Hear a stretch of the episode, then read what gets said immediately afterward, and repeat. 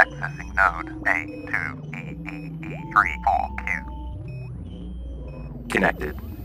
Downloading. Transfer complete.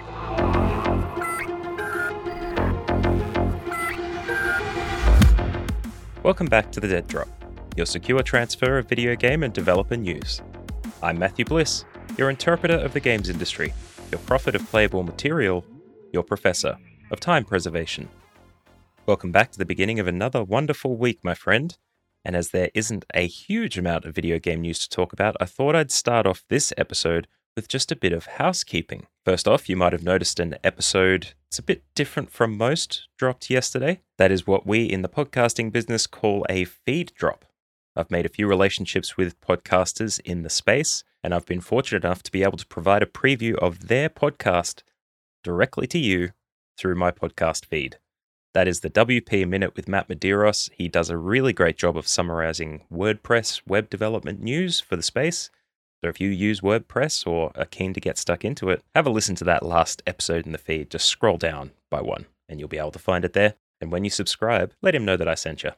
Second bit of housekeeping is that later on this week, Thursday morning for the Australians, I'm going to be joining the Dukes of Gaming once again to have a chat about Plague Tale Requiem. I'm unsure if it's going to be live on stream or just available on their YouTube channel, but I'll keep you apprised of when the stream is taking place and links to all that content through my own Twitter feed. That's at MattBlissPod.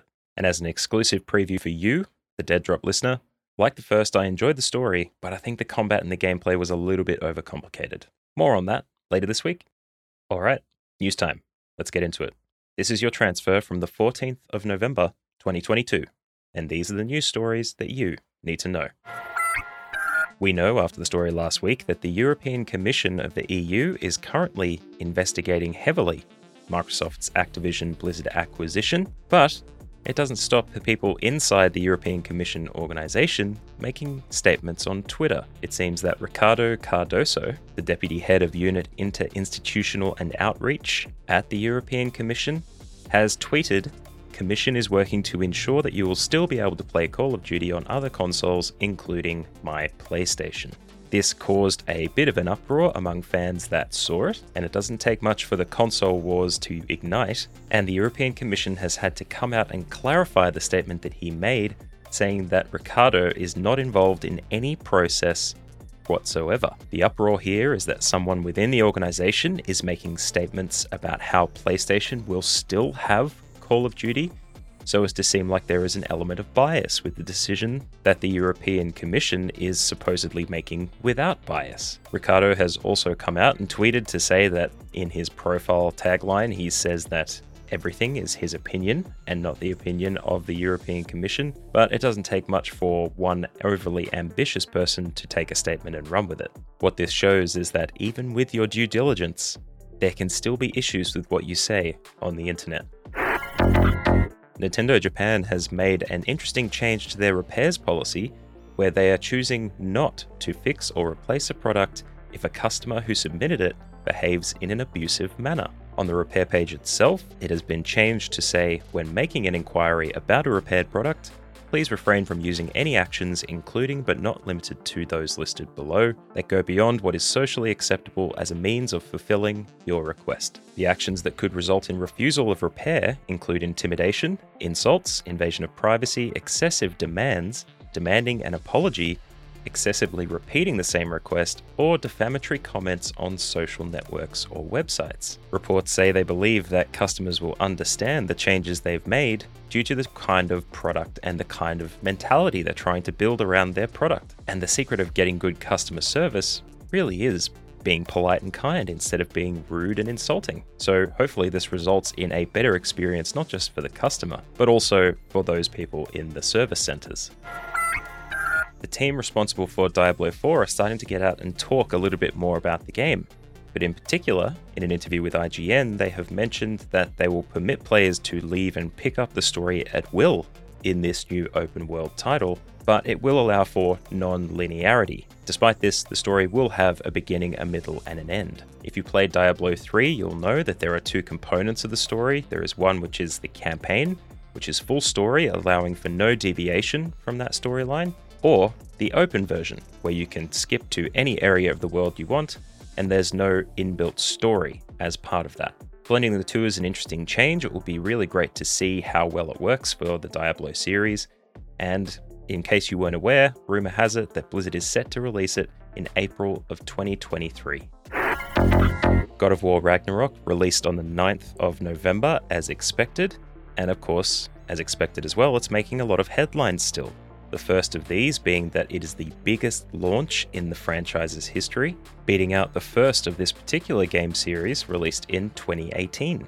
GamesIndustry.biz reports that the UK chart history for the God of War franchise, including all titles, shows that very few on release have managed to chart at number one. And to be honest, having played a little bit of God of War Ragnarok myself, I am not surprised. It really keeps up with the standard. Unfortunately, with the good comes the bad, as the Jotnar editions, or the big collector's editions, are reportedly shipping without the game contained inside, and in some cases, missing the entire box. Despite not having a game, it still includes some of the extra materials, including a replica of Thor's hammer present in the game, as well as some other additional items, but they kind of want to play the title. Some retailers are offering refunds for those that were missing the game as part of the collector's edition, but some are reticent to take up the refund as they know they'll have to return the entire product, and with limited availability, they can't be sure that they'll be able to get the collector's edition again. This isn't a great thing to see, but when they do get a hold of the game, they will see that it's absolutely worth the wait. As I said, I've got the PS4 version of Ragnarok that I'm currently playing through, and I'm not going to spoil anything for you, but it is brilliant, and I'll tell you, the PS4 version of that game looks spectacular. And now, some quick news headlines to keep you informed. It seems that Studio Ghibli, the animation studio responsible for such titles as Spirited Away, Princess Mononoke, and other classics, is teasing a mashup with Lucasfilm, which could be hinting towards a Star Wars project. That would be very interesting to see. Seems that Ash Ketchum has finally not caught them all, but at least become better than there ever was. Eurogamer's Ed Nightingale has reported that the Pokemon protagonist has finally become the world champion, and it's only taken him 25 years. Nintendo, in an earnings call, has talked about how important Nintendo accounts have been for tracking user data and potentially integrating with other parts of their ecosystem, not just video games, but potentially theme parks and other areas too though they've been careful not to share anything about the next version of the Switch console. There was a Hogwarts Legacy showcase on the 11th of November and previewed even more of the upcoming release, including the character creator, the Hogwarts environment, and some of the dueling combat and quests. Link is in the show notes if you want to see the showcase and the summary. Remedy, now in an agreement with 505 Games for publishing and development, will be starting to work on Control 2. Control, that came out in 2019, has been one of the best games to date, and I personally am looking very much forward to what Control 2 could be like. In sad news, the popular Batman voice actor from animated series and video games, Kevin Conroy, has died. Unfortunately, he lost a short battle with cancer, dying at 66, but the industry has come out and appreciated his long serving contributions, including Mark Hamill, who said that he was perfection. And lastly, Google has started sending out the refunds for Stadia purchases. In case you weren't aware, the cloud gaming platform will be shutting down on January 18th, 2023, and Google are cleaning house. And they are saying to customers to not ring support agents because they will not be able to expedite the refunds. And that was the gaming industry news that you need to know.